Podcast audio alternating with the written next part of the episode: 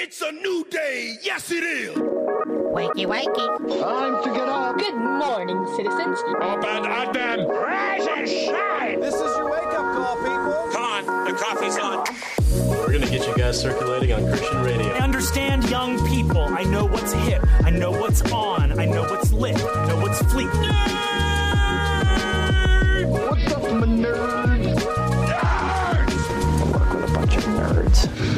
I'm a nerd, and uh, I'm pretty proud of it.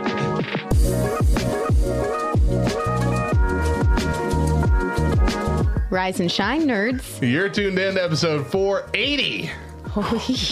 20 away So 479, you forgot your lines. Is that correct? of the Back Row Morning Show, proudly a part of the Love Thy Nerd podcast network. I am Radio Matt, the station manager and a nerd culture missionary here at LTN. I'm a third generation radio dude and a lifelong nerd. and I'm Mo, the chief cohort and crazy, here to bring the facts and fire to your day, possibly only here for a little while longer while Matt puts up with me, but enjoying my coffee.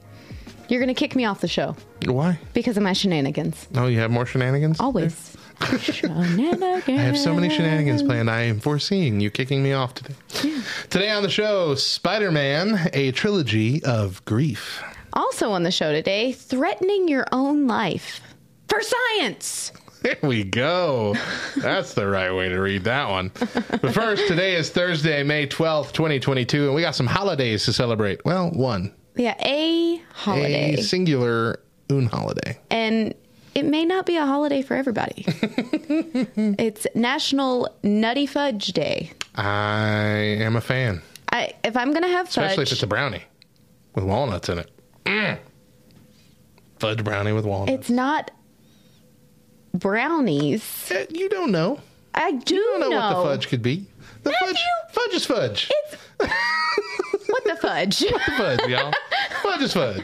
no, it's. Ay, ay, ay. Get the fudge out of here. I don't even know what to say to you right now.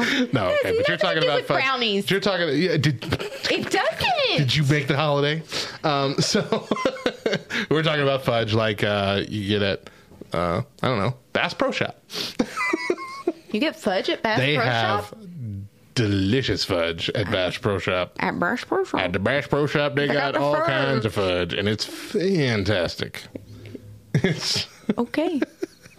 I don't know that I am ever going to buy my fudge at Bass Pro Shop. oh, you will. Just saying. have you ever been to a Bass Pro Shop? I have been to the. You went to the pyramid one? Yes. Oh my gosh! And you didn't get fudge? Heck no. We You didn't even know they had fudge? Okay. We did look up how much it cost to stay there. It's got a hotel in it? I didn't know Yes. that. Oh, I didn't know that. Yeah. That's dope. Yeah. That's Uh-huh. dope right there. You know, you can go out on, like, there's they have a balcony up at the top almost. It's not the actual Ah, top, no. but yeah, you can. One of my one of my mm, mm, the only thing that I regret from that big road trip that my wife and I took Uh-huh. is that we just drove right past that. Yeah. And I'm like, man, we could we could have carved out another couple hours. Yeah. And gone to that, but It we didn't. really- but we didn't even know it was there. Yeah. Like we didn't we didn't know that it was going to be there on the road as we pass it. We're just like, oh, that's the that's the thing. Yeah. It is very cool. It is very cool. And we actually did really enjoy the dinner that we had there. Was it too expensive to stay in? Um, I don't want to say that it was too expensive, but it was. It's definitely on the pricey More than side. what you wanted to yeah. pay. yeah. Um. Oh, what was I going to say? Oh, it's we pass it every time we go home. Oh, right, right, right, right, right. Yeah, Yeah. yeah, yeah. And so there was one time when we were finally like, you know what? We've passed this thing like six times. We might as well just stop. And that's really all that you need is just one time Yeah. to be able to say that Yeah, you've gone I mean, it's- and you were there. Still, at, I mean, it's still just a store, really. Yeah. At the base of it, it's It- just, It's massive. but it's cool. And yeah, It's a cool thing. Cool Uh-huh. experience. I mean, you heard, you heard. I've been there. You've been there. Yeah, Mm-hmm. you've heard. People do that all the time. It's one of the things I tell people. I've been Uh, to the Bass Pro. when we went, we went. I don't remember how long ago it's been now. Uh, it was within this last year. I just don't remember when. Uh, but we went and they had like this, um, like they have most of them have like a built-in shooting gallery arcade thing Mm-hmm. set up, but they had one set up that was like free down at the bottom, and so Eli, me, and Daedra kept practicing on that thing for like 30 minutes, and I got real good. I could hit all four of the animals perfectly every time. Very proud of I'm you. like, this is fun. This is just pure fun Very right here. proud of you. But then they also had like an archery thing, and that I stuck at. You stuck Stunk, at? stunk. I was saying I was going to say sucked, and then I was going to say stunk, and I got both. You stuck. I stuck at it. Yeah. Actually, nothing stuck. Nothing stuck. Couldn't get nothing to stick. Couldn't get any of them ducks to fall down. All right. So, just as a reminder, it is National Nutty Fudge Day. It has nothing to do with Bass Yeah, what are we talking about? How did we get all the way over there? Uh, because you said Bass Pro Shop has the best fudge, which I'm still it's real good, y'all. concerned about. It's real good. But in terms of fudge, if I'm going to eat fudge, I want for it to have walnuts or pecans or something, some sort of nut in it, not just a chocolate square. Uh, we're gonna make chocolate squares sound terrible. like chocolate cube, really. Just this, Cube, just a brick of chocolate. No, thank you. yeah, But throw some walnuts in that sucker. one and a half by one and a half cube of chocolate. I can't do it. Gross. so last week, Mo told the story of her son's recent esports event. You want to get a quick recap of what that was? I'm so proud of him. oh, okay. Uh, so Topher is a part of the esports team at our our high school here in town. 5A level. 5A. Like top level. Yep. hmm yeah. I want to say that there's around 30 other kids who are a part of the esports team, and we have four games that I know they play uh, Rocket League, Mario Kart, Smash, and Madden. Yeah. Yeah. I, I think that was the only four that they Only like, four, I think really that's the only played. four right now. Yeah. Yeah. But they're looking into getting a couple more next year. Correct. Um, so our Mario Kart and Super Smash team qualified to go compete at the state level. Um, Mario Kart ended up coming in at second place. And Super Smash, which is the game that Topher plays, he's one of three, I guess, starters. Um, and they have several subs, but um, they won that game Yeah. came out first in the state and then took first in the state for an entire esports team as Right. a whole. Um, Really so, cool. Yeah. Uh huh. So last week, cool. they were interviewed on a couple local radio stations, including one where Topher was asked quite a few questions. And so we wanted to take advantage of our position here. And since it's our show, we're going to do what we want.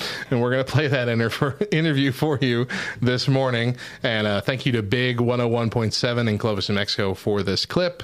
Uh, enjoy. Having a good time here in studio. We are joined by about 322 of Clovis's finest here in studio this morning. We're excited about this because it's such a new thing and you're hearing more and more about it. And we have state champions here in the studio with us and we can't wait to talk to you guys about it. We're going to ask you to step up to the microphone one at a time here so we can figure out who we're talking to. Good morning, young man. What's your name? My name's Donovan. Donovan, very nice to meet you. What grade are you in? I'm a senior. You are part of the esports team, and uh, what is your specialty game? We play League. Say again? League of Legends. All right, League of Legends. All right, next to you, come on up, young lady. Step up to that microphone. What's your name? My name is Sierra Lucero. All right, Sierra, what grade are you in? I'm a junior. All right, and how long have you been with the team? I know it's relatively new. Have you been with it since it started here a couple years ago? No, uh, this is my first time. First time, and what do you play? I play Mario Kart. There you go. I need to talk to you later because my daughter keeps whooping my tail at Mario Kart, and I know that you guys can give me some tips. Right next to you, that uh, tall young man right over there. What's your name, young man? Fernando Loya. Very nice to meet you. What grade are you in? I'm a junior as well. And uh, what do you play? I play Mario Kart and Smash Bros. Oh, Smash Bros. That's the other one. She kicks my. I'm so glad you guys are here, man. I appreciate you coming in this morning. Step on up there, young man. What's your name? Uh, David Woods. David, nice to meet you. What grade are you in? Uh, 10th, sir. And what is your specialty? Uh, Smash Brothers. Smash Brothers. Good. Y'all stay close. we have a conversation we need to have. Hi there. What's your name? Uh, Topher Oaks. Topher. And uh, what grade are you in, Topher? I'm a sophomore. Sophomore. And what is your specialty? It was Smash Brothers. Smash Brothers. Okay, excellent. I told you we have like the whole team here this morning. We're excited to have you. What's your name, young man? Uh, my name is Ashton. Very nice to meet you. You have a radio voice. Someone sign him up. yeah, you have a radio. Hey, uh, what grade are you in? At? Uh, I'm a junior. Junior. And Yes, what sir. what do you play? I play Rocket League. All right, there we go. One more. Let's step you up to the microphone before we talk to coaches here. What's your name? My name is Joshua Wimbish. Joshua. Very nice to meet you this morning. Nice to meet you. What grade are you in, bud? I'm a junior. Junior, Clovis High School. And what do you play? I play Madden. Madden. Okay. Yes, sir. The, the only Madden in the room? I thought I'd hear more of that for sure. Uh, I want to bring the coaches up as well and say good morning to you guys this morning as well. You can step right on over to this one there. We'll put you on that one. Good morning. What's your name for everybody? My name is Andrew Tippin. Thanks for having us here today. Uh, super cool to see you, Andrew. I think I've known you for uh, quite a while. Quite a while, yeah, And, that's uh, true. uh, glad to see you here in studio with us. Good to see you. And you are? Eric Wimbish. Eric, good to see you. And uh, you guys, we got to talk about the stroke. I do want to talk, and we're going to talk to Topher a little bit more here in just a minute about the team and their me- recent accomplishments. We'll, we'll save that for them, but we have to talk about the team as a whole because this whole esports uh, uh, class 5A high school. This is relatively new, is it not?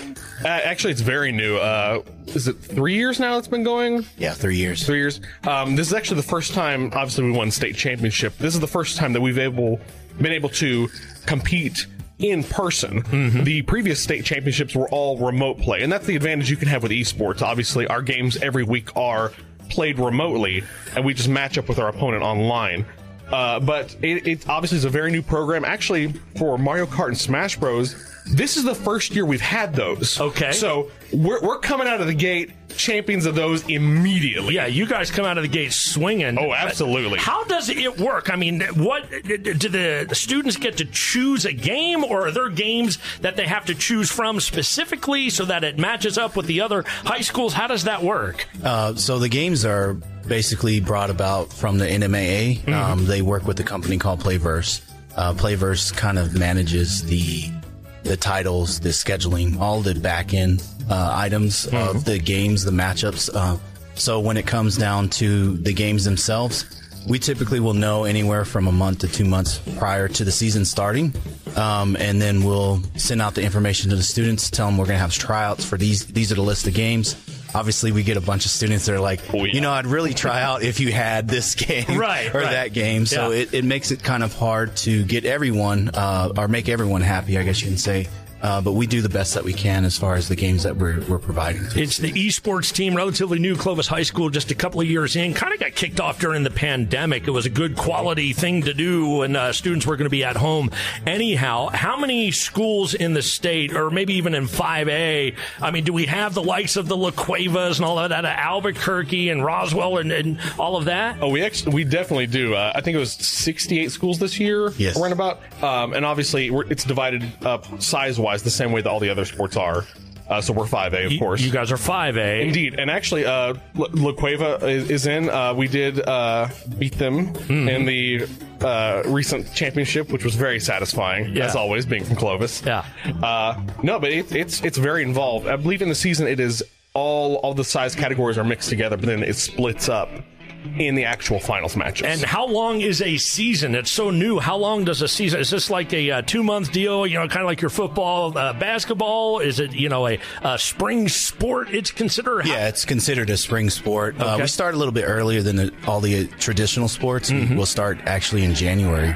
Um, but it's it's about a two month long regular season, and then about uh, an additional two weeks um, going into the playoffs and the finals. We're going to bring one of the students back up, Topher, to the microphone right over here while we do. One more quick question. How many students do you have participating? I mean, it's so new. I would think that it would be a small, but you guys have quite a few that are.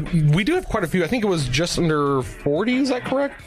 A little bit over 40. Yeah, it- Yeah. it is. It's wild. And of course, um, the good thing about what uh, our program is, if we have overflow, obviously because these teams are three to five players, we can make additional teams and put them into the schedule so that we can have multiple teams for the same game playing on the same day. Very cool. And you have JV and varsity. I mean, Uh, we we the uh, JV and varsity qualifications only come up for finals, Mm-hmm. so we'll have just A team, B team, C team, and we'll keep going until we have gotten all those students that want to play that particular game on that sport.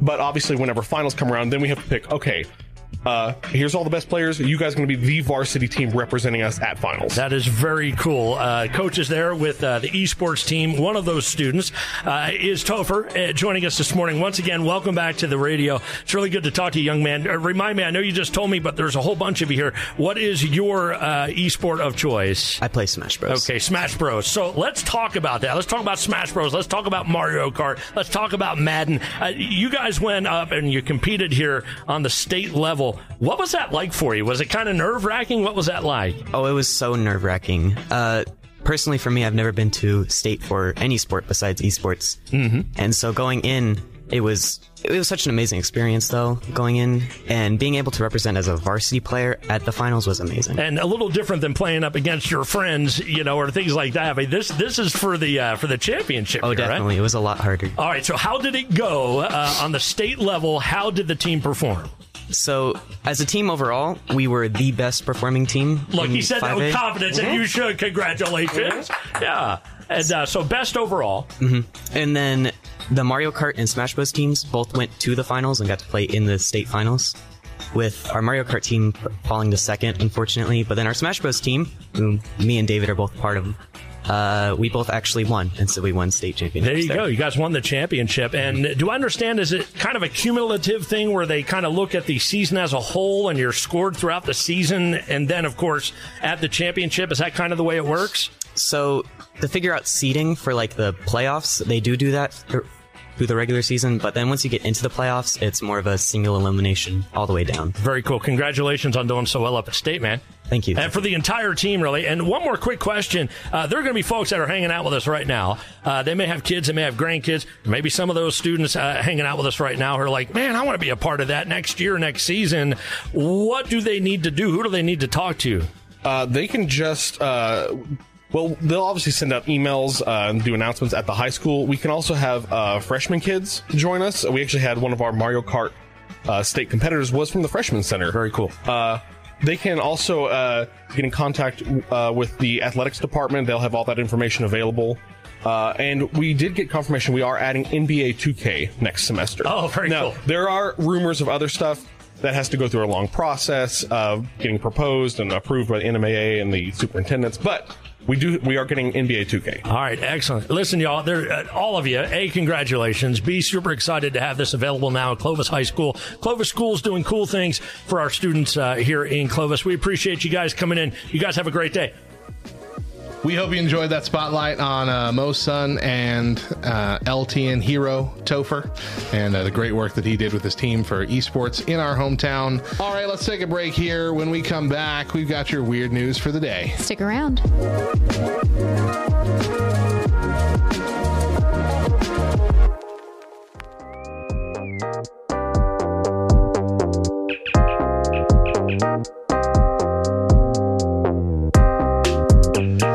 This week in nerd history, you read the Bible, Brett. This is the beginning of a famous scene from Pulp Fiction, which premiered on May 12, 1994, at Cannes Film Festival. While this certainly isn't a movie for the whole family, it has had a cult following for decades, and its references can be found in all kinds of nerdy shows, such as The Simpsons or Community, with a classic episode spoofing this movie and My Dinner with Andre in the same 22 minutes. In this scene, Jules, played by Samuel L. Jackson, is ramping up to shoot this Brett character, but before he does that, he quotes a Bible verse he's memorized. Ezekiel 25, 17. The path of the righteous man is beset on all sides by the iniquities of the selfish and the tyranny of evil men. Blessed is he who, in the name of charity and goodwill, shepherds the weak through the valley of darkness. For he is truly his brother's keeper and the finder of lost children. And I will strike down upon thee with great vengeance and furious anger those who attempt to poison and destroy my brothers. And you will know my name is the Lord when I lay my vengeance upon thee. Quite expertly delivered. There's just one problem that verse doesn't exactly exist. The first tip off is that it is entirely too long to be a single verse, but the majority of it was completely fabricated to sound biblical, and the rest was misquoted. However, looking at the actual Old Testament, Ezekiel 25:17 actually says, "I will carry out great vengeance on them and punish them in my wrath. Then they will know that I am the Lord when I take vengeance on them." And that's kind of similar to the ending of the verse in the movie, but the verses before that are entirely different, as it's the Lord saying to the Philistines that they are about to be punished for taking revenge and malice in their hearts because they sought to destroy Judah. So Tarantino took a bit of a dramatic license in the movie. Still, I'd buy an audio Bible with Sam Jackson reading it cover to cover. Real fast. Take my money. I'm Radio Matt. See you next time for more Nerd History.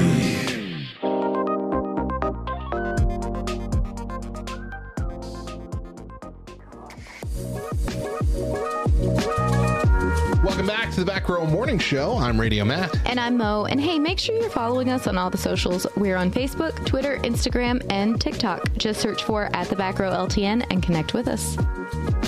Now it's time for Mo's Fact of the Day. The largest slab of fudge weighed 5,760 pounds. It was made in Ontario, Canada by the Northwest Fudge Factory. That's a lot of fudge. 5,000. 5,000 pounds. All right, now it's time for SSA News. We're going to share a weird news story with you and build a white answer card for a future Sunday School Answers pack. Enjoy this headline here. Uh, I drank a poop smoothie that gave me life threatening diarrhea. For science. You ready for more? Uh-uh. Would you do it for the money? Question mark. 26-year-old Jake Eberts agreed to drink a life-threatening concoction of a cloudy, salty liquid containing Shigella bacteria, which is usually found in the poop of people who are infected, all in the name of science. He downed a shot glass amount of the liquid, knowing it would produce a miserable case of dysentery for the sake of University of Maryland's research, i.e., he did it in pursuit of finding a cure for the runs. Eberts was one of uh, or Eberts was one of 16 healthy young adults participating in the 11th day inpatient trial and attempt to test the effectiveness of the Shigella vaccine and received a payday in exchange. Eberts said the symptoms of the trial resulted in the worst eight hours of his life, but he would do it all again if he was paid. For his trial, the university said he earned more than $7,000. So seven thousand dollars for for eleven days, and only eight of which hours were the worst of his life. You think that's a good trade off? Would you do it? he says, uh, "I don't want to make myself out to be Mother Teresa here. I would not have done this for free. It's a big ask to uh, ask someone to get dysentery." Uh, I said ask there. Just for anybody. Big ask. Ask to get.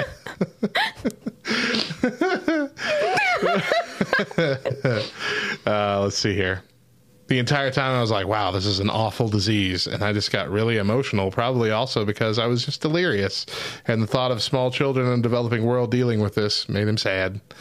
Um, Shigella bacteria causes 600,000 deaths annually worldwide.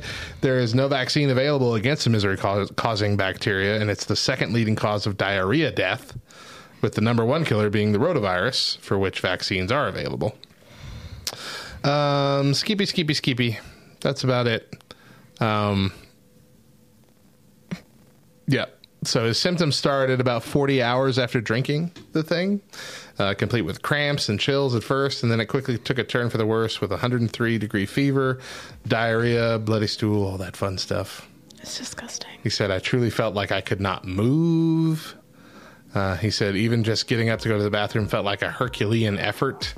Uh, every movement in the bathroom, I get up to wash my hands or go grab the paper towel, I would lie back down on the ground and just sit there for five minutes. Whew. He did it all for the money. Whew. And he'd do it again. And I'd do it again. He Come says. on, the money. And that brings us to today's white answer card. The answer card we'll be adding to our future expansion deck of Sunday School Answers is getting dysentery. This has been SSA News, sponsored by BackRowGames.com. I've got dysentery. All right, let's take another quick break. When we come back, we dive into our main topic. Stick around.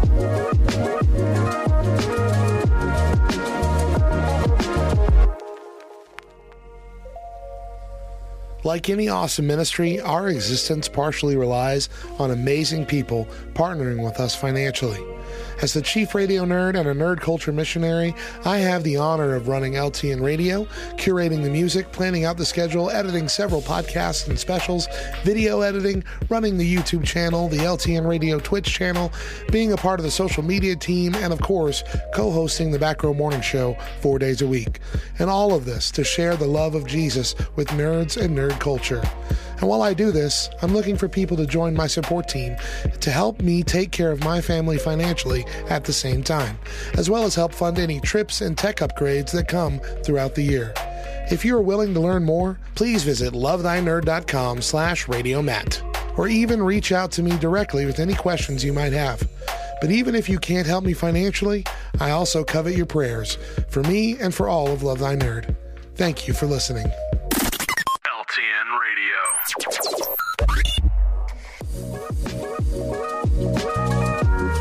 Welcome back to the Back Row Morning Show. I'm Radio Matt. And I'm Mo. And remember that we air our full morning shows first exclusively on LTN Radio, LTNOnAir.com, every Monday through Thursday at 8 a.m. Eastern, with an encore at 10 a.m. But if you miss a day or just can't catch the show live, you can find our four full shows and our weekly main podcast by searching The Back Row Morning Show on Spotify, Apple Podcasts, all the podcast apps. Subscribe, rate five stars, and leave a review. Or don't. We're not your parents, and we won't be mad. Just disappointed. This week we're talking about mental health through the eyes of the MCU. So far, we've discussed Moon Knight, WandaVision, Loki, and Black Widow, and the Blip. And first of all, spoiler alert, we will be talking about a lot of key story elements to several MCU properties this week. Secondly, trigger warning. Uh, this week, during these main segments, we have uh, discussed and will continue today some pretty difficult things that can be root causes for mental health struggles, grief, PTSD, etc.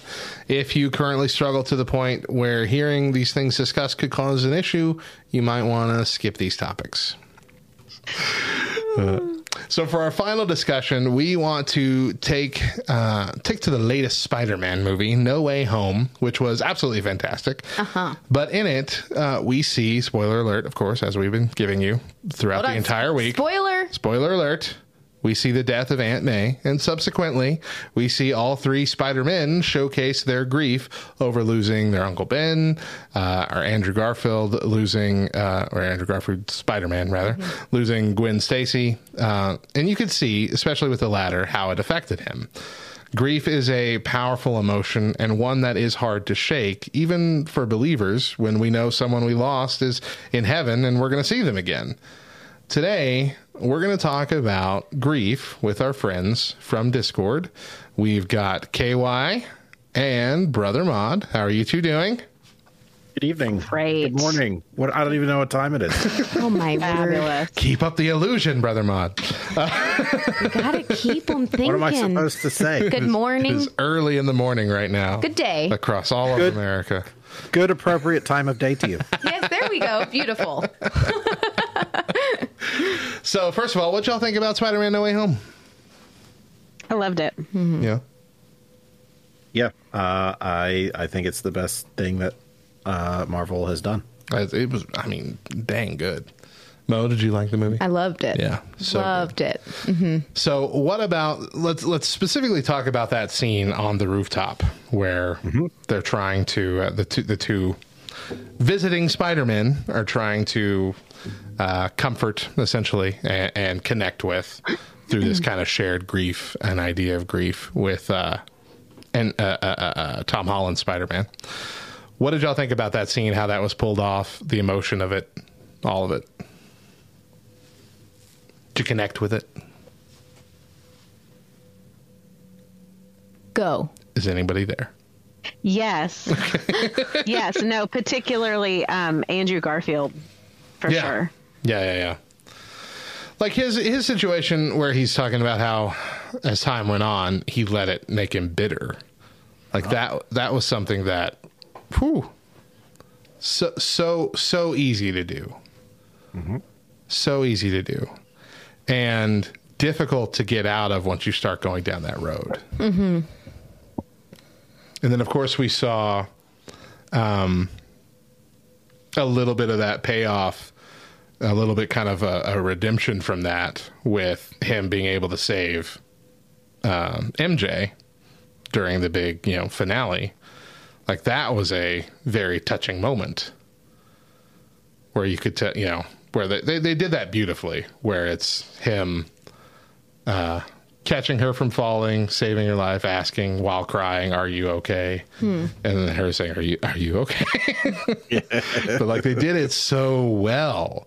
Like that was the scene that made me want to cry up, and I'm glad it didn't go longer because I would have cried every time I've watched it. Um, but I guess what y'all are really here for, because that's just the the leaping off point. We're looking through different ways that these kind of things are handled in MCU, but only briefly.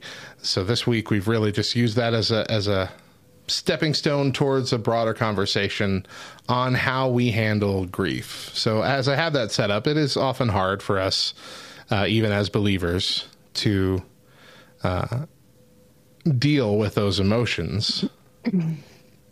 and you know every every uh, funeral I've been to, which have been too many lately, you know, the the pastor always kind of says the same things. You know, we we we we mourn, but we don't mourn without hope. Uh, and while in the long run, that's a comforting thing. In the moment, it doesn't feel that way. At least to me. Uh, in the moment, I want to be miserable because I feel like if I'm if I'm not miserable in this moment, then that means I I don't miss them enough, or I don't know. It sounds ridiculous to even say out loud, but like it's it's it's a hard emotion to really wrap your head around because it's like your whole brain is going full force to experience that emotion. Sure. Am I crazy? Or what, what, what do y'all No, what do y'all have to say? no. Like uh, there was a sermon that I heard uh, years and years ago now, um, where the pastor was preaching on the on the topic of grief specifically in, in the wake of a, a funeral. I mean, it was a it was a tragic and sudden loss that nobody expected, um, and uh, he brought up, um, "Oh, death, where is thy sting?" Mm. And then he stopped and he paused for a moment and he said, Here. The sting is right here, right now. Hmm. It doesn't stay forever and it won't be with us forever. And we have hope to look forward to, you know, that that being healed yeah. in eternity. But the sting is here and now. Uh, it's not that it no longer exists, it's just temporal and temporary. Uh, but that doesn't make it any less sharp. Right. Yeah, I've always interpreted that verse as meaning the person who has passed on is not really feeling the sting of death because you're you're not really going to death, you're going to eternal life. And so yeah, just seeing that from, you know, those who were left behind situation, like yeah, absolutely. I get that totally. Um we lost uh, my mother-in-law. Yeah, and I've said it a billion times on the show since then, but we lost my mother-in-law last September. And there's still not a not a week that has gone by where uh, me or, and my wife both haven't at least broken down one time over it. Yeah, like it's it's a it's a heavy thing, and there's like uh, you know I mentioned I have a, a Bible study that I'm running at my church right now, and we talked about this also uh, this past week, and there's like I realize there's five of us in there that in the last three years or so have lost uh, a parent. And none of us are, are any better right now than we were, mm-hmm. you know, a, a year or two ago when it happened. like you know we're better than the week of we're better than you know the immediate hit but since then the way we've been from you know month two onward has remained the same Yeah. and i've never really had to you know deal with this since before like i had my father died uh, a few years ago uh, right before covid actually. So a little bit before covid he got to miss that thank goodness. And then my mother-in-law. And these two things like I, I, I cried about my dad last night uh, because I had, I had written a song for him and it and I happened to hear it uh, last night and or run across it rather. And like it it it hurts a lot and it's hard not to at least for me you know feel some of those bitter emotions like not necessarily against God, not not like I'm like uh, you know, God, how could you have taken them or let this happen kind of thing. Just mad that it happened at all, you know. Yeah. Yeah. Angry at the absence. Mm-hmm. Mm-hmm. Uh, of course, you you Mo have some experiences with this too. Mm-hmm. Yeah. Um, it's really kind of sad because I feel like the last several years have been our family has been hit with a lot of death. Mm-hmm. And I mean, it started with my mother in law, and um, then my father in law passed away, and my husband's grandmother passed away. My grandmother passed away. Chris's closest uncle passed as passed away, um, and then um, one of Chris's best friends' dads also passed away, and these were all people that were very close to our family, and you know, just within what four years time, five years time, all of the death Yeah. piled up on top of each other. It it that's what it feels like. It feels like it just continually piles up, and that that bitterness that you feel that why does death even have to be? Mm-hmm. You know, um, it only compiles the the more frequent that it happens. So yeah, it's difficult. KY, my dear, you doing okay? Yep, I'm just telling my husband that he's not allowed to talk to me right now. well, we want to hear some of your thoughts, if that's all right. oh gosh, I have to go first. Okay. Well, we've all Um, been talking. so, um, Andrew Garfield's Spider-Man experience has always kind of connected with me because it was it it had shock. And when when Gwen fell, I think we all kind of expected him to catch her. Yeah. And and we all had that same horrified moment, just that split second of knowing her head actually touched the ground.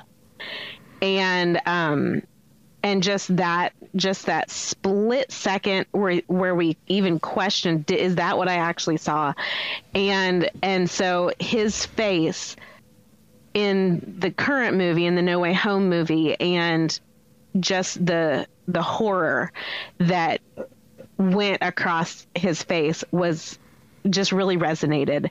Um, dang it. So, okay. So I, I'm talking about, um, our experiences losing babies. Mm. So this is a good story. It's a redemption story. So it just doesn't start out that way. Um, so in 2012, um, we got pregnant, and um, unlike our first two, it was not premeditated. Um, and we know how it happened, so you know, there you go. But um, so, but with the first two, we had we had been married six years before we decided. You know, I think we really just you know we want to have a baby, and um, you know, we we knew how it happened, so it worked out. And so we, we were we were able to get pregnant right away, and we know that we're very fortunate in that respect. And um, and then again with our second born, you know, we are like, oh, you know, really feeling that baby fever. You know, got pregnant right away again, and um, so but this time we weren't really trying. We we had a three year old and a six year old. We it wasn't on our radar at all, and whoops, and we got pregnant. And so I'd never. I, I hadn't I didn't really experience the same type of pregnancy joy that I had in the others, and that was on me. And I know that God used this uh, experience. I'm a big Romans 8:28 person. Uh, you know, God uses all things for the good of those who love Him and are called according to His purpose. He does not tempt us. He does not, you know, visit these horrific things on us, but He can use them. And so, um, I really had a stink attitude um, at that point. I was just like, "What am I going to do?" I have, t- you know, a toddler and a preschooler. What am I going to do? And um, and so I was about I think uh, 16 weeks along and or eight eight I'm sorry 18 weeks and I was like, you know, this is weird. I feel like I've been feeling kicks, but I don't feel kicks anymore. And I called the office and and the office was like, "Oh, well, you shouldn't really be feeling anything yet. It's too early, but you can come in for a stress test if you want." And I did, and there was no heartbeat. And I had gone by myself. I had not expected in a million years that I was right. Um, and that was that was it. And I remember um, I remember just sitting in the parking lot uh, of the office and just telling Charlie I was like I can't drive home yet. I'm just going to sit here until I can drive home. And that was um, when Hurricane is it Sandy that hit uh, New York, New Jersey. I think Um, so. Yeah, uh, that was uh, Superstorm. Yeah. Yeah. Yeah, and Amanda Carroll was on K-LOVE, and I had put K-LOVE on because I really just didn't even know what to do at this point. And this is before I could have music on my phone, so um, I had K-LOVE on, and she was talking about um, Hurricane Sandy and just about um, when life hits you like a hurricane, and and every song I heard on K-LOVE from that point forward, I was like, I feel like the lyrics are real now, and I get it, and it's not just I'm not just singing it. I'm not just, you know, hearing these things. And isn't this awesome? It was it, every single line became deeply personal, and like the Lord was speaking to me, and um, it just so that that was just it was it kind of transformed the way that I hear music, and um, so eventually I was able to drive home, and I, we were still in denial, and you know went and got a second set of ultrasounds and at at a different place entirely, and you know she was still her heart had stopped. Um, we found out later um, she had Down syndrome, and um, having a weak heart is a uh, one common um, side effect of having Down syndrome. And so um, she had stopped growing around 15 or 16 weeks, and then her heart stopped um, at 18. But she was not born until 20 weeks. So a couple for a couple of weeks, I still had to carry her. Um, walking around looking pregnant with my two boys and well-meaning people. Um, you know, oh, do you hope it's a girl? Yes, it is a girl. Um, are you excited? Yes. You know, and you know, what are you going to do in the grocery store? And little old ladies, you know, want to talk to you about that. And of course, then my children would pipe up and, oh no, our sister's dead. You know, we have a sister. She's dead. And you know, that's I'd never, I'd never thought about, you know, oh, do you hope it's a girl being, you know, something that was potentially you know offensive until that happened to me and now i'm like wow that's really none of my business to comment on but um just spending those those couple of weeks um looking pregnant feeling pregnant and knowing that she was already gone um was a very uh I don't really know how to describe that, but it was an experience.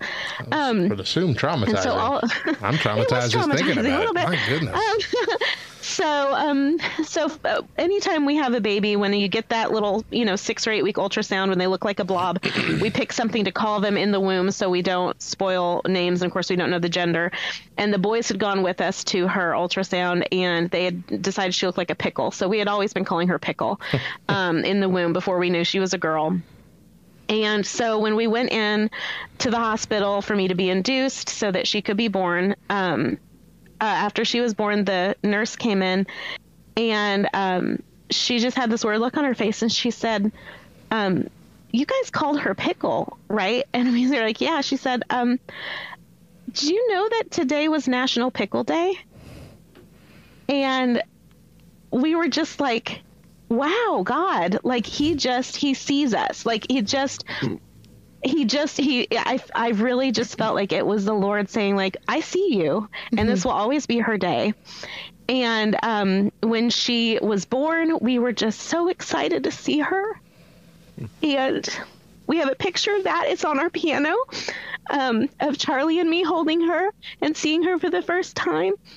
And um, so, but those those dates kind of be, started becoming traumatic for me. Um, seeing, uh, you know, when when we got pregnant and I started to dread any any date associated with anything coming along with her um, gestation and getting the different ultrasounds and things. And then um, a year later, we found out we were pregnant again. We had gotten pregnant somehow on the exact same day, had the exact same due date.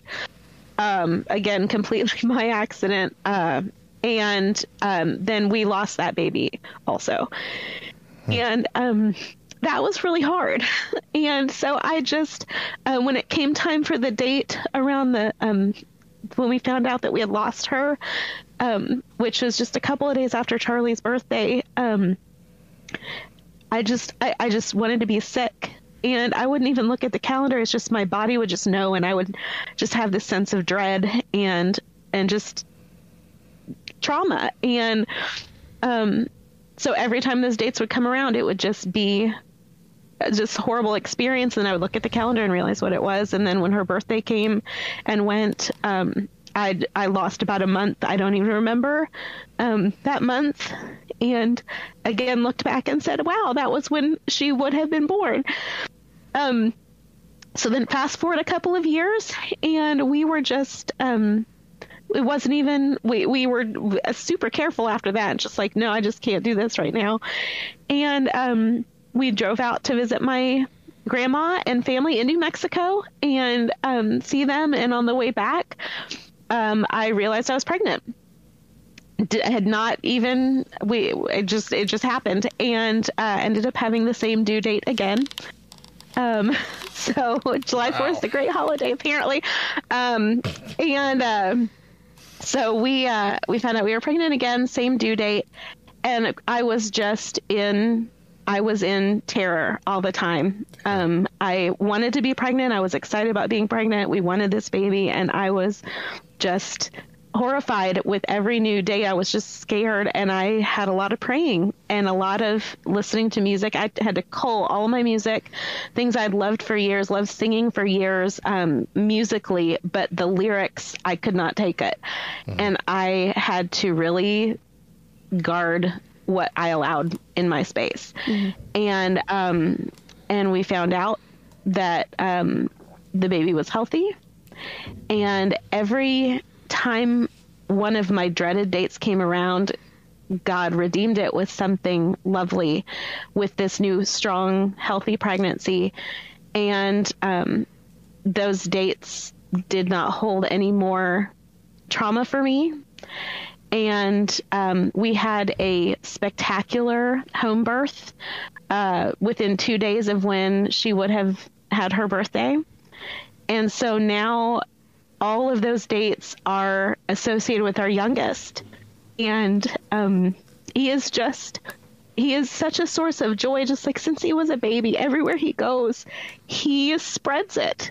And I just know that God has just used him and used his life and spoken through him to redeem all of these things that were traumatic and it's not I don't put it on my youngest but I just um I just receive it as some of God's faithfulness to us and um just to change uh, my view um, of uh, having children with um, disabilities, having um, pregnancy loss, having my kids be affected by that because they still talk about their sister and they still count her when they are, you know, counting how many people are in our family. They say, "Are we supposed to count Violet?" When they ask, and I'm like, "No, just living kids." And and so they're going to grow up to be men and husbands who are tender to miscarriage and infant loss and I am just so grateful that God can use these experiences to shape my kids for goodness and for health. And um, you know, I just, and I'm, yeah. So, I mean, I, I just, I feel redeemed. I feel, I don't, I'm not glad it happened, but I am glad I serve a God who can use anything to create a victory story. And um, even if we hadn't had our youngest, who is a delight and is obsessed with Mo and Matt too, but really Mo is his favorite person Yeah, in the whole world. and and and brother Mod actually, since he's on this call too, he's uh he's his buddy and um so he just he loves all the LTN people. He is the biggest fan and um I'm just um I don't know that he ever would have existed if we had if we had had all of those children. I don't know what God's plan would have been. Um, I just know that I'm grateful for the ones that I got to keep. And I'm really, really grateful that we get to see her one day. Um, and she, um, she actually um, went in, uh, went to heaven the same year that both of my grandpas did. And so, um, they're just and my actually one of my grandmas also. So they're um they all kind of arrived around the same time and um they're not lonely. So yeah. So don't let me go first next time KY, thank you so much for sharing that.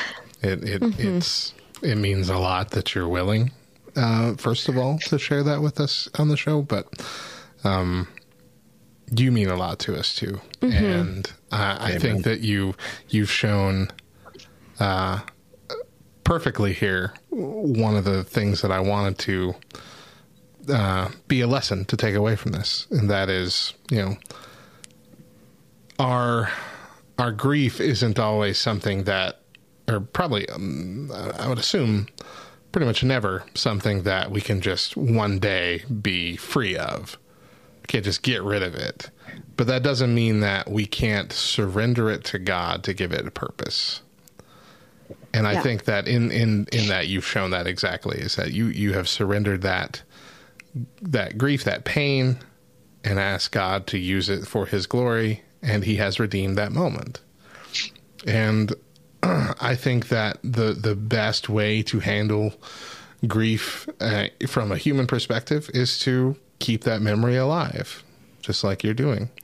Um, you know, I talked about it over Christmas. That one of the ways that uh, my wife and and uh, her sister are going to keep my mother-in-law's uh, memory alive is continuing to do the Christmas cookie tradition that they've been doing for the last decade or so. And uh, we even printed out little stickers that say Grandma Tina's Christmas cookies, you know, on them for, to put on all the boxes. And uh, like, it's it helps. it's not helping us, you know, forget the fact that we're sad that she's gone, but it is helping us remember why we loved her in the first place and why it was Mhm. so important for her to be here uh, for the time that we had her and how grateful we are for that time. yeah Um, I feel like um, Violet, we named her Violet, um, which is again the irony. We went in with a couple of different names and didn't want to pick one until we saw her. And as soon as we saw her, we both agreed she was Violet. And um, ironically, from the series of unfortunate events, Violet Baudelaire, which was not in, intended that way, it was just one of the names and it, it fit her perfectly. And uh, every year when I post about her and I post her pictures and her little fingers and her little toes and her little elbows, um, I feel like she is like an ambassador for the unborn Mm. at this point, and that people can see the humanity in a 15 week old baby um, that's still in utero and just see all her bits and see how she is loved and see um, and just kind of feel like yeah this is a person and um, that she's kind of a like you said s- s- her life served a purpose right. um, even though we didn't get to see her until that you know that earthly life was over she still served a purpose and continues to It's beautiful. hmm Um, I wanted to throw in here. I saw a quote several years ago that said, "Grief is like throwing confetti or glitter into a room. You can clean it up, you can vacuum it, but eventually you're going to find the remnants of that glitter or that confetti. All of a sudden, Mhm. it's just going to show up, and it, "Oh, I thought I cleaned that up. I thought I got rid of that. You know, um, As a church janitor, I'm well aware of the problems with, with glitter. Yeah. Um, but it, it is so true. You know, regardless of how much time passes, grief never really goes away. Yeah. It changes and it, it looks different and it feels different, but there will be times when all of a sudden it hits you and it feels fresh. And that's just how it is. Natural. hmm hmm Brother Mon, do you have any uh, anything you want to add to our discussion here?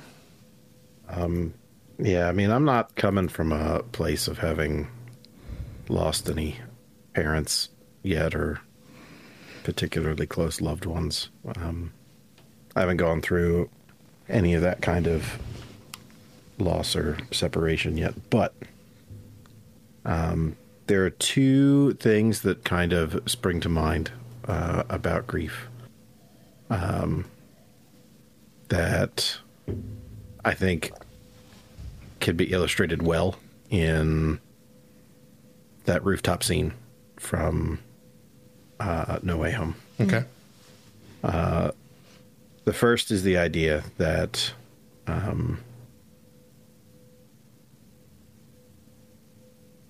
uh, the first two Peter Parkers that we, uh, as a society, were introduced to went through their losses alone. Hmm.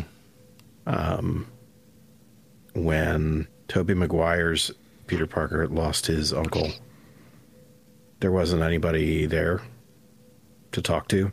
Yeah. To help him process. All he all he had was his anger and to go after the man who he blamed. Mm. Um, when Andrew Garfield's Peter Parker lost Gwen, it was just him there holding holding her body.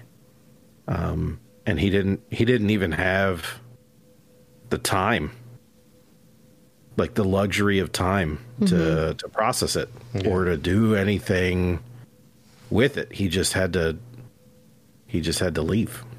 Yeah. Um Tom Holland's Peter Parker started that way, right? Um he had to he had to leave his aunt behind, broken in the rubble while being fired upon. And he fled to a rooftop to drown in his solitude and despair. Um, I think that's probably the most human and relatable thing that I have ever seen out of the MCU. Hmm. Um, is him sitting on that rooftop, just broken and breathless. But the thing that he had that the others didn't were Ned and MJ. Hmm. And they didn't do anything except just crush into him and hold him. And it reminded me of how Job's friends first responded uh, to Job's tremendous losses. And that's the type of response I always want mine to be. Um, whenever anybody is grieving. Yeah. Um, the other thing is that even though um, all those people came around Tom Holland's Peter Parker the way they did, and he had people who loved him, who were supporting him. He had people who had been through it, um, who could meet him where he was and explain their story and how how they dealt with the grief. There is still a part of grief that is always going to be private and personal. Mm-hmm. And there's an aspect of it where it isolates. Um, and there's no real way around that. Um, and it is, like you said, it doesn't it doesn't really ever go away. The loss becomes a part of you, and sometimes one of the most one of the most painful things about grief is when you when you don't feel it and you feel like you should and the Mhm. guilt and the guilt that comes in afterward Mm. um but that's just one of the things that I thought that uh, that was just incredible in that scene is in just such a short span of time they showed just how we should be treating one another Yeah. A lot when of- dealing with any kind of grief A lot Mm-hmm. of depth to that, yeah. well, um, I think that was good.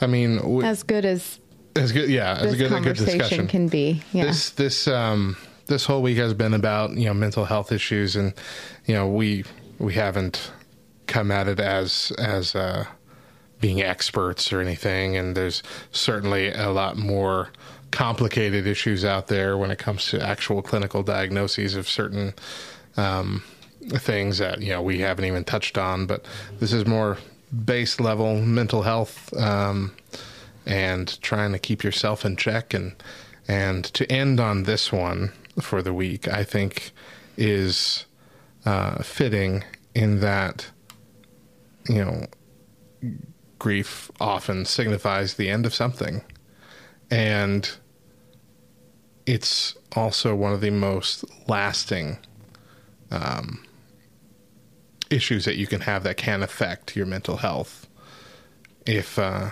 if you aren't able to process it correctly. Mm-hmm. And I would dare say most people don't process it correctly for a while at least, because um, it's painful every time. It doesn't matter how many times you've experienced it. I'm sure it's always just as painful uh, every time it happens. But um, like we said, the the way to handle it uh, uh, as best you can is number one to to try to not just give in, to not let it just uh, rule your life and let you become bitter.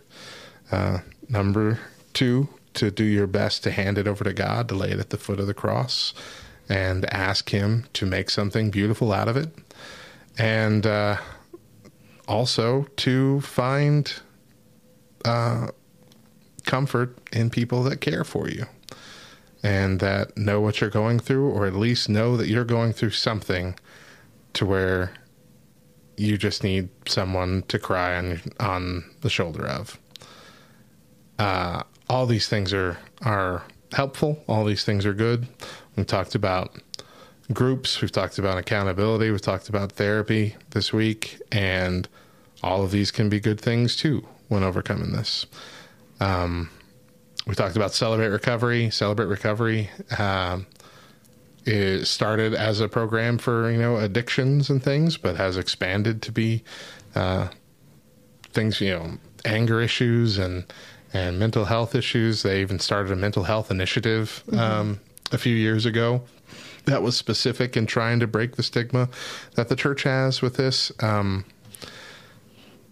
if you are experiencing a level of grief that is seriously disrupting your life to the point where it is keeping you from doing the things that you should be doing, it's keeping you from uh, handling relationships, it's keeping you from from moving on, then something's got to be done about it. You can't just let it fester. You can't just let it sit there and grow because that's going to do a disservice to the person you're grieving.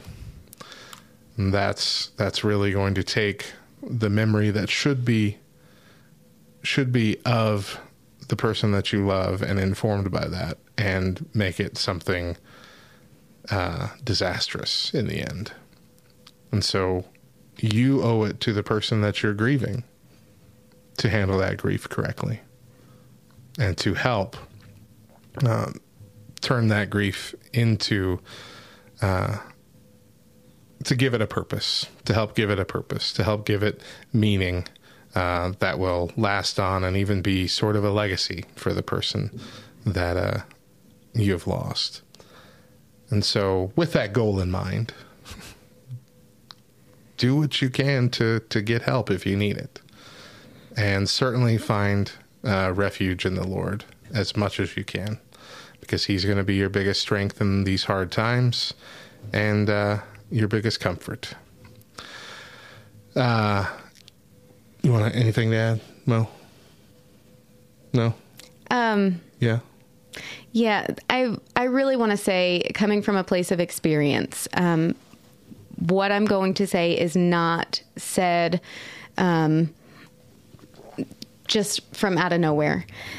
Um, grief can change you completely, can completely alter your mindset, um, and it happens without really even knowing without any warning, it happens. Um, and I want you to know that if you have found yourself in a place where you are heavily grieving the loss of someone, um, that is okay. It is okay to grieve. Mm-hmm. You know, we know that Jesus wept. We know that he wept over the loss of his friend. Mm-hmm.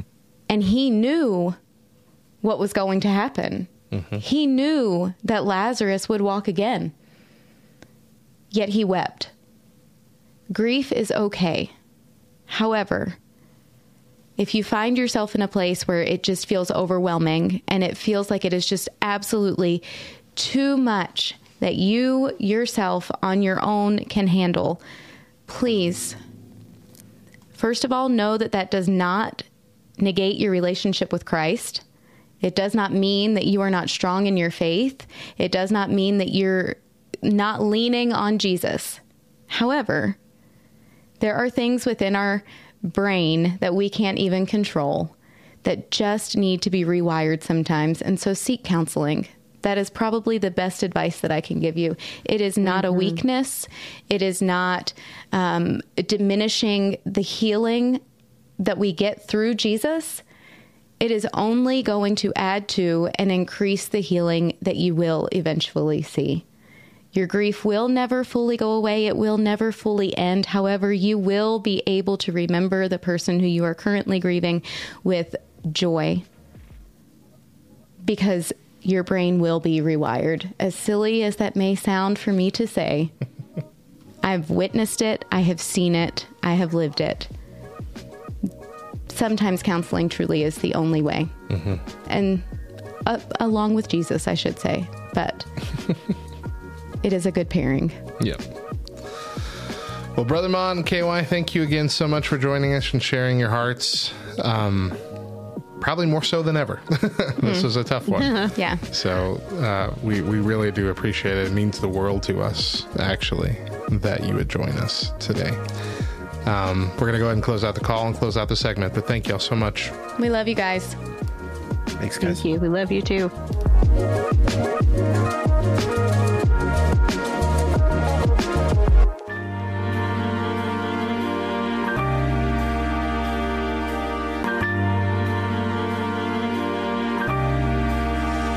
You think of our topic this week? Is there something we got wrong? Something we forgot?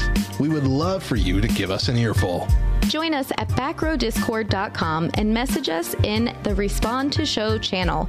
Message us on the socials at the Back Row LTN or leave us a voicemail by calling 575 562 8052.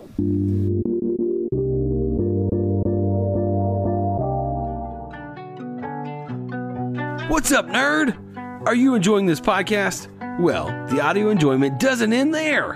Tune in to LTN Radio for the best Christian rock, rap, pop, and indie 24 7. Not to mention a whole network of podcasts, shows, specials, and shorts, many of which air on LTN Radio before they're available anywhere else. Join us at LTNOnAir.com to see our schedule, stream our station, and download our app.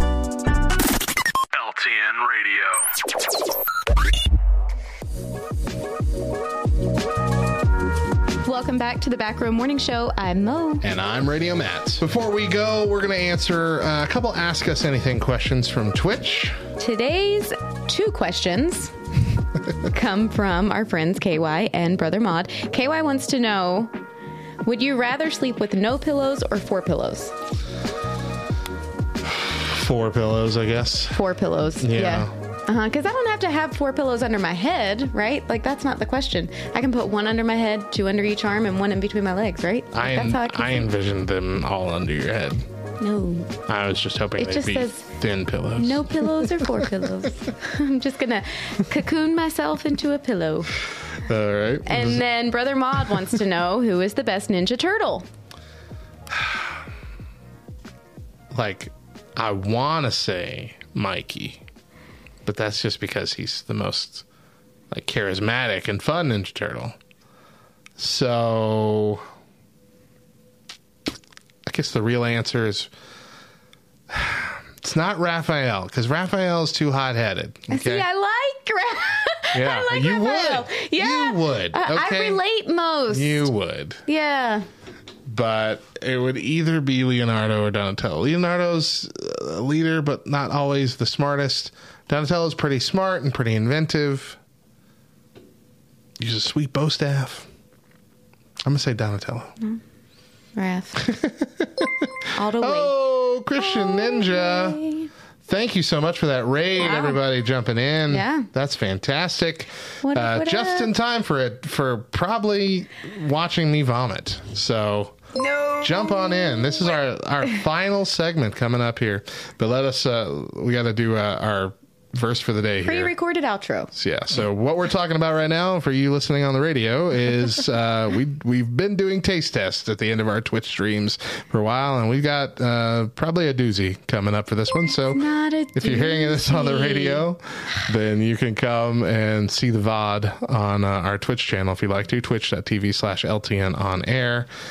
Um, but uh, yes, welcome. Thank you for all the follows. Thank you. Uh, and uh, Mo, let's end with our verse for the day. Our verse for the day is 2 Timothy 4:18. The Lord will rescue me from every evil deed and bring me safely into his heavenly kingdom. To him be the glory forever and ever. Amen. And that's going to do it for the back row with Matt and Mo. We hope you enjoyed our discussions and hope you'll join us again for our next show.